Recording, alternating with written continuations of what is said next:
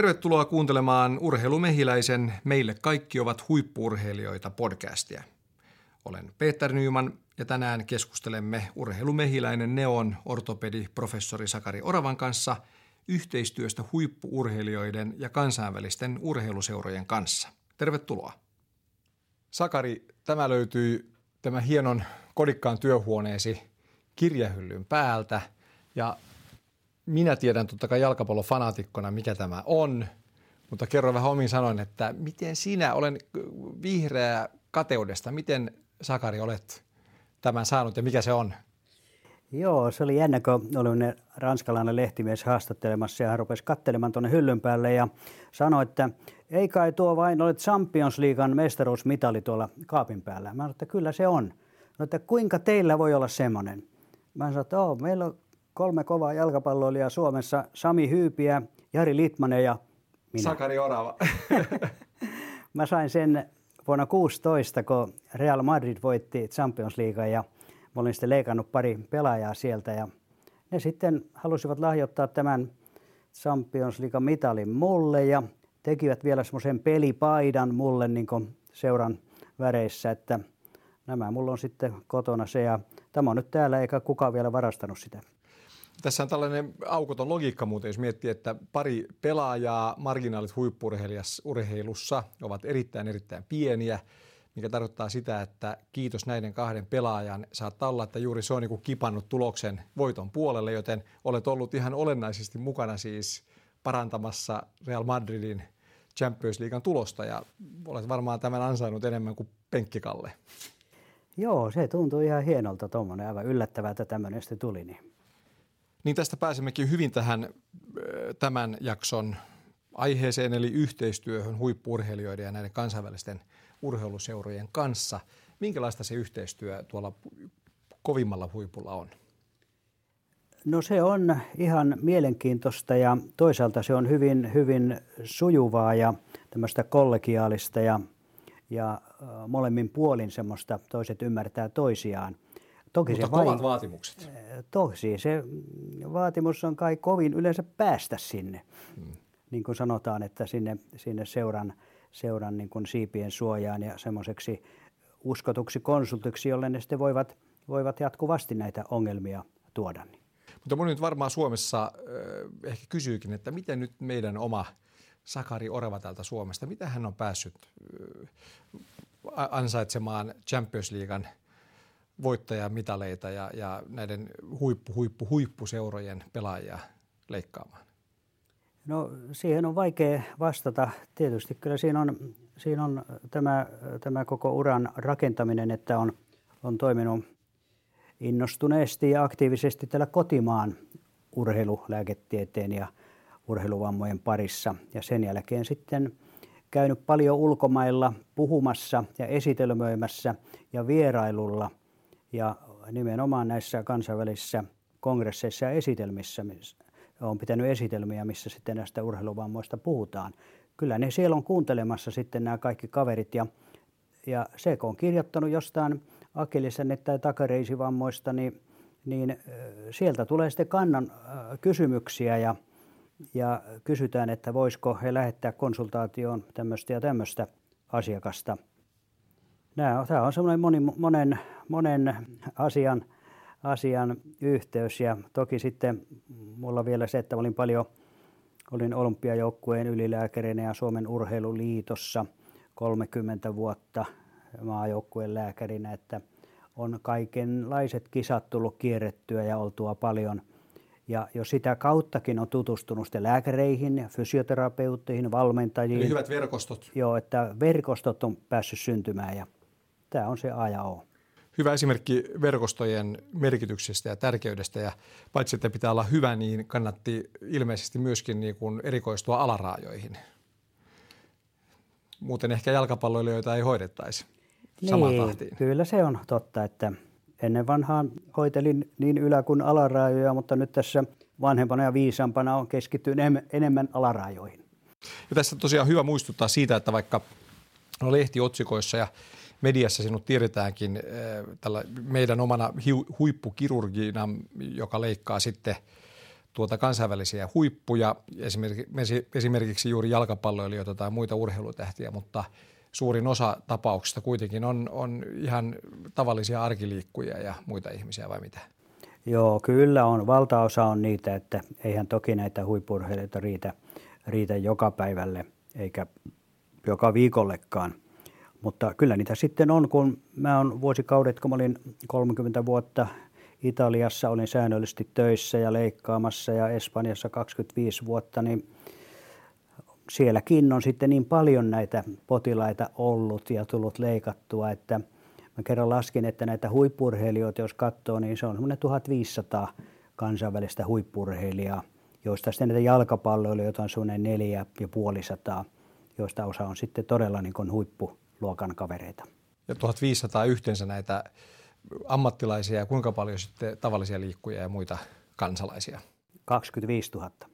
Siinä on aika hienot määrät. Hei, mutta mennään takaisin näihin tosiaan kansainvälisiin huippuihin, kun tässä jaksossa pitäisi vähän tuosta yhteistyöstä seurojenkin kanssa keskustella, niin, niin sano nyt noin ihmisenä ja miehenä ja, ja kirurgina, että kun leikkauspöydällä makaa 50 miljoonan euron arvoinen jalka, vaikka jalkapalloilijalla, niin miltä niin tuntuu se vastuu ja No kyllä, se, kyllä he tietysti, ei sitä nyt ensimmäisenä sitä, niitä euroja mieti, vaan, vaan totta kai siinä se tämmöinen terve jännitys on ennen leikkausta olemassa, mutta siinä kun ruvetaan sitä tekemään, niin, niin kyllä se siinä niin kuin unohtuu. Että ehkä se, se, se kallein ostettu pelaaja lienee toi Barcelonan Dempele, joka oli Lempaisen Lassen kanssa leikattiin täällä, niin no kun, kun Barcelona myi Neymarin tuonne Paris Saint-Germainin 210 000 miljoonalla. Mili, tai joo, kailla yli miljoonalla ja osti sitten, sitten tuota, tämän Dembele, mutta ei se kai maksanut sitten kuin puolet vähemmän. Mutta 100 miljoonaa. niin, mutta kuitenkin aikamoinen summa, summa sitten, että, että toki nämä on, nämä on, nämä on jänniä juttuja, että siinä vaan sitten täytyy koittaa tehdä ne työt, työt nöyrästi ja mahdollisimman hyvin ja, ja huolellisesti, että sitten tulostakin tulee. Keskittyä olennaiseen. Ja hyvin se Dembelen kohdalla muuten päättyi. Siellä hän viiletti MM-kisoissa Ranskan paidassa kentällä. Kyllä. Toivottua leikkauksesta. Joo. Mikä muuten vamma hänellä oli? Takareidessä tämmöinen aika paha lihas jännerepeämä.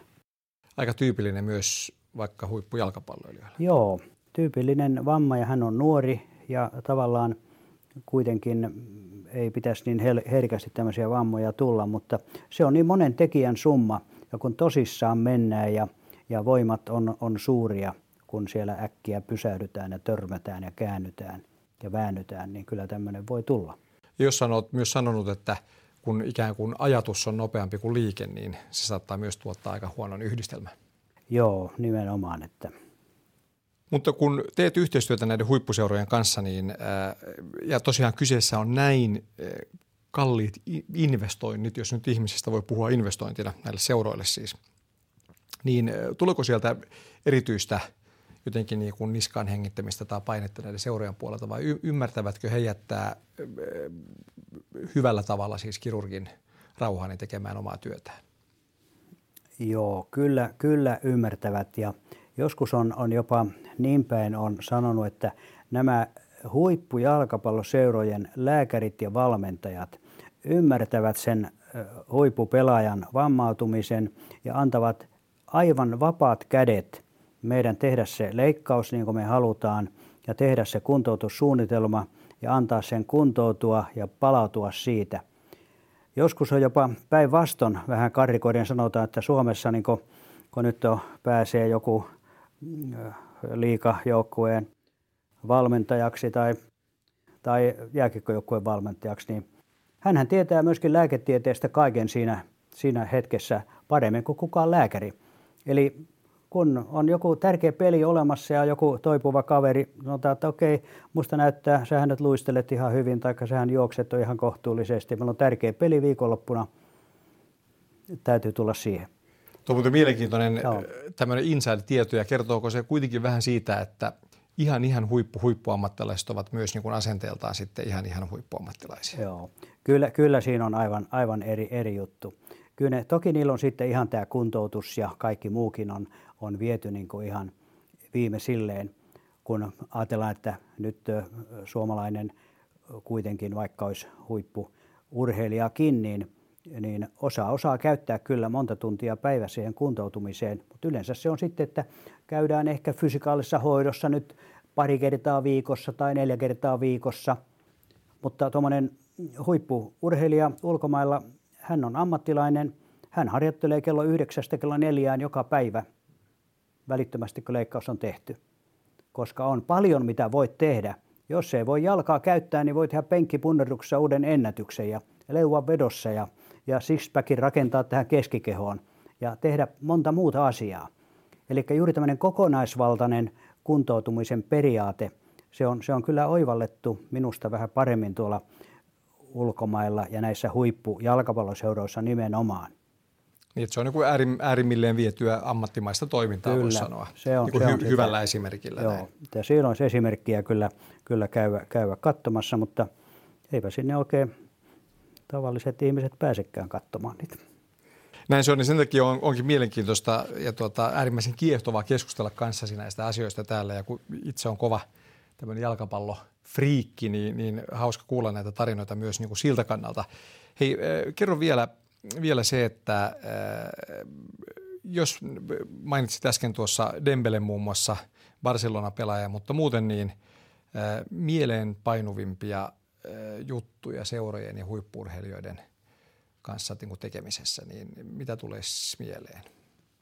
Joo, onhan niitä paljonkin, että, että se, oli, se oli tietysti aikamoinen juttu, kun tuolla Josep Guardiolalla oli tämä takareiden – reiden kans aika paha repeämää, joka oli uusiutunut muutaman kerran. Ja, ja se oli siihen aikaan vuodesta 90-luvun lopulla niin harvinainen vamma. Eikä sitä esimerkiksi Espanjassa kukaan ollut koskaan leikannut semmoista. Eli hän luuli, että ura oli ohi? Joo, hän luuli, että se on ohi ja heidän lääkärikin sanoi, että ei tälle voi mitään tehdä. Mutta sitten onneksi yksi toinen barcelonalainen lääkäriystäväni Ramon Kukat – joka on Katalonia jalkapalloliiton ylilääkäri, niin hän sitten soitti mulle ja sanoi, että heillä on tämmöinen hankala vamma Guardiola, että voisiko he tulla Suomeen nyt neuvottelemaan, että jos se pitäisi leikata. Ja silloin ei kuitenkaan tiedetty siitä, sitä, että hän on tuota, jonkun ajan sisällä maailman ykkösvalmentaja. Siirtyi ei, sitten ei uralla tiedetty, eteenpäin. Ei tiedetty sitä ja joo, sitten katsottiin se ja mä sanoin, että kyllä tämä voi leikata. Tämä on leikattu näitä – ja se kukatti tiesi, että monita leikattu, mutta tämä seuran lääkäri taas, no ei hän ollut ikinä lukenut mitään raportteja eikä tiennyt, että tämmöisiä voisi leikata. Miten, miten se vamma oli syntynyt? Se oli, se oli revähtänyt just tuommoiseen spakaatityyppiseen vammaan sillä taklauksessa, josta se repesi eka kerran. Ja sitten kuntoutettiin ja liian pian pelaamaan ja repesi uudestaan. Ja kolmannen kerran vielä pahemmin. Ja sitten tuota, ne halusivat, että mä tulisin sinne Barcelonaan sitten leikkaamaan häntä ja – Mä sitten menin, mä olin tuolla Italiassa just siellä Roomassa niin töissä sitten ja sieltä sitten lensin lauantai-aamuna sitten Barcelonaan ja leikattiin sitten, sitten tämä Guardiolan takareisi ja se oli, siinä oli huvittavaa sekoinen sano sitten, että kun meillä olisi semmoinen pieni lehdistötilaisuus, että voisiko tulla vähän nyt sinne sitten kertomaan, että kun on leikattu. Ja siellä oli sitten 40 lehtimiestä ja seitsemän televisiokameraa ja mun piti tunnin ajan sitten heille selittää, että mitä nyt on Guardiolan takareidessä ollut rikki ja mitä ne on leikattu. Ja tätä näytettiin sitten Espanjan televisiossa kaksi viikkoa joka ilta tunnin verran. Siinähän se maine kasvaakin sitten. Aika hyvä markkinointipaikka vai mitä? Ei tarvinnut itse lähettää mainoksia mihinkään. Kyllä. Joo, kyllä. Tuota, otitko nimmari muuten Guardiolalta? On mulla nimmarit, joo. Beckhamilta kanssa. Niin, Beckham kävi myös Suomessa ja kuulemma hän söi pizzaa vaimonsa kanssa. Tässä kaiken näköisiä tarinoita siitä, kun olet päässyt läheltä Joo. seuraamaan, että mitä he muutenkin haluavat. Niin. Tuleeko muita, niin paitsi se, että me tiedetään myös, että paitsi nämä huippuurheilijat, niin myös muita kansainvälisiä isoja nimiä, tärkeitä henkilöitä, niitäkin on päätynyt leikkauspöydälle. Joo. Joo, on niitä ja on, tietysti on sitten, että nämä urheilijat on sillä tavalla, että ne, ne tiedetään, ne, niistä on aina tiedotettu ja jalkapalloseurat äh, sivullansa kyllä sanoo, kenellä mitäkin on. Ja, Mutta sitten on näitä muita tämmöisiä filmitähtiä ynnä muita. Ei ne haluakaan, että niitä heidän nimensä sanotaan. Onko niitä, että voi kertoa olla... edes tässä nyt, joutuisit muuten niin ampumaan mut? Niitä ei voi edes kertoa nyt. Mutta sitten on, on tämmöisiä, kun Serbian presidentti lähetti tuolta suihkukoneen hakemaan täältä mua tuonne Belgradiin leikkaamaan hänen akillesjännittään. Hän oli vanha koripalloilija ja oli mennyt poikki ja se äh, presidentin lääkäri soitti, että meillä on tämmöinen pieni katastrofi täällä Serbiassa, että nyt voisit sä tulla tänne leikkaamaan presidentin akillesjännettä. Ja no niinhän sinne piti mennä ja on näitä sitten, sitten näitä muitakin, niin kuin tämä Bahrainin yksi prinssi oli täällä ja, ja, ja semmoinen sheikki tuolta Dubaista ja, ja muita tämmöisiä vähän isokenkäisempiä. Liikutaan aika niin kuin ylätasolla. Joo, ja tämä Dubain sheikkikin tuli tänne, ne lensi tuota, tonne, piti Turkuun laskeutua tämmöisellä emiraattien jumbojetillä, niin ei se, ei se päässyt Turkuun laskeutumaan. Hän piti laskeutua Vantaan lentokentälle ja sitten ne käski mennä tilaamaan semmoisen ison limousinen, semmoisen mieluummin stretch limousinen, semmoinen 12 metrinen kärilakki, niin eihän niitä löytynyt koko Helsingistä. Niin pojat joutu ajaa sitten tänne kolmella Mercedes-Benz 500 langilla Turkuun. Se oli vähän noloa, mutta perille, perille tulivat ja leikattiinkin. Lopputulos oli hyvä. Kyllä. Kiitosta tuli. No niin, kyllä.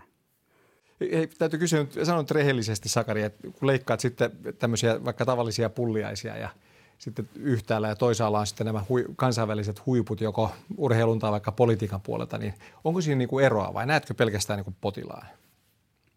Kyllä se pitää lähteä siitä, että oli potilas kuka tahansa, ihan tavallinen suomalainen ihminen ja tämmöinen ihan samalla lailla se niin kuin leikataan. Että ei, ei, ei voi mitään, mitään tuota ero siinä tehdä, että ihan yhtä hyvää työtä pitää koittaa tehdä kaikille. Jos näitä huippuja miettii, niin onko muuten näissä potilaissa paljon eroa, miten he suhtautuvat itse vaikka sinuun ja leikkaukseen ja, ja palautteen antamiseen ja muuhun? Joo, voi sanoa niin poikkeuksetta, että, että melkein, että mitä, mitä suurempi huippurheilija on kyseessä, niin sitä niin semmoinen inhimillisempi ja ikään kuin ystävällisempi ja tämmöinen sympaattisempi se melkein on.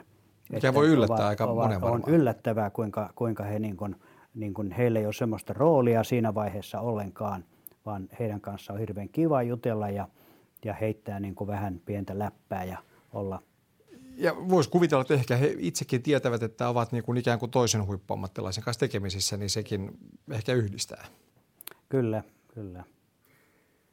Hei, miten tuota, kilpailu on kuitenkin kovaa, niin, niin äh, mikä on niin kuin suunnitelma, miten huolehditte siitä, että urheilu mehiläiseen päättyy myös sitten jatkossa nämä kansainväliset huiput? Joo, me sitä on koitettu vähän pohjustaa paitsi sillä, että me on oltu tässä meidän poikien kanssa, useampien ortopedien kanssa, mutta eniten varmasti Lempaisen ja dosentti Sarimon kanssa kansainvälisissä kongresseissa puhumassa näistä asioista. On tutustuttu näihin eri urheiluseurojen lääkäreihin ja käyty vierailulla siellä. Ja nytkin meillä on suunnitteilla, tässä, tässä taas mennään, mennään niin vieraaksi, vieraaksi. Meillä on talven mittaan parikin tämmöistä paikkaa, jossa sitten ollaan tämmöisen suuren ulkomaisen jalkapalloseuran vieraana. Ja Mikä se on? No tässä muun muassa on Atletico Madrid, jonka ylilääkäri on mun vanha ystäväni – niin mennään katsomaan peliä ja, ja ensi vuoden puolella sitten käymään siellä Madridissa. Ja tänä vuonna mennään, mennään Italia tuonne Parmaan ja sieltä sitten mennään vielä Roomaan toiseen kongressiin ja katsoa vähän, vähän peliä ja kaikkea tämmöistä. Siitä tulikin mieleen, niin oletko muuten näin Arsenalin kannattaja kun olen, niin oletko Arsun miehiä koskaan tai naisia näisjoukkueista leikannut? No nyt tota, äkkipäätä, ää, mulla on semmoinen mielikuva, että mä olisin jonkun arsenaalista leikannut silloin, silloin aikaisemmin. Mutta kun niitä on niin paljon, niin mä en, mä en sitä listaa en muista millään. Sitä on jossain niitä kyllä on, mutta kun niitä on niin pitkiä nimilistoja, että en mä enää sieltä löydä, että kuka on missäkin pelannut.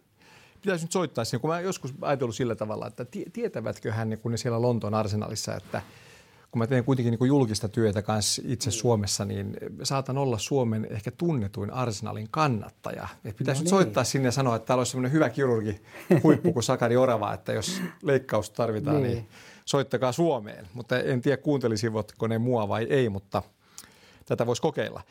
Hei Sakari, kiitos oikein paljon. Tässä on, on kolmen podcast-jakson aikana kuultu mielenkiintoista tarinaa, asiantuntijapuheenvuoroa siitä, miten ortopedia lähti ylipäätään liikkeelle sinun osaltasi, miten se on kehittynyt, mitä on tulevaisuudessa odotettavissa. Ollaan myös puhuttu erilaisista vammatyypeistä, akuutit vammat ja rasitus- ja kuormitusvammat, ennaltaehkäisyt ja muut. Ja vähän tästä kansainvälisestä yhteistyöstä, jossa sitten niin kuin myös lehtiotsikot kertovat omaa tarinaansa ja sinut tunnetaan ympäri maailmaan huippujen leikkaajana.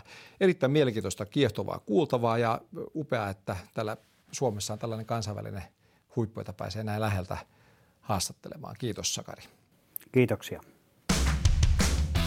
Olet kuunnellut Urheilu Mehiläisen Meille kaikki ovat huippuurheilijoita podcastia. Vieraana tänään oli Urheilu Mehiläisen ortopediprofessori Sakari Orava. Uusia podcast-jaksoja Urheilu Mehiläisen asiantuntijoiden kanssa parin viikon välein. Kattavasti lisää tietoa löytyy verkkosivuilta urheilumehilainen.fi. Muista myös laittaa tiiviiseen seurantaan Urheilumehiläisen Instagram-tili ja muista pysyä liikkeessä.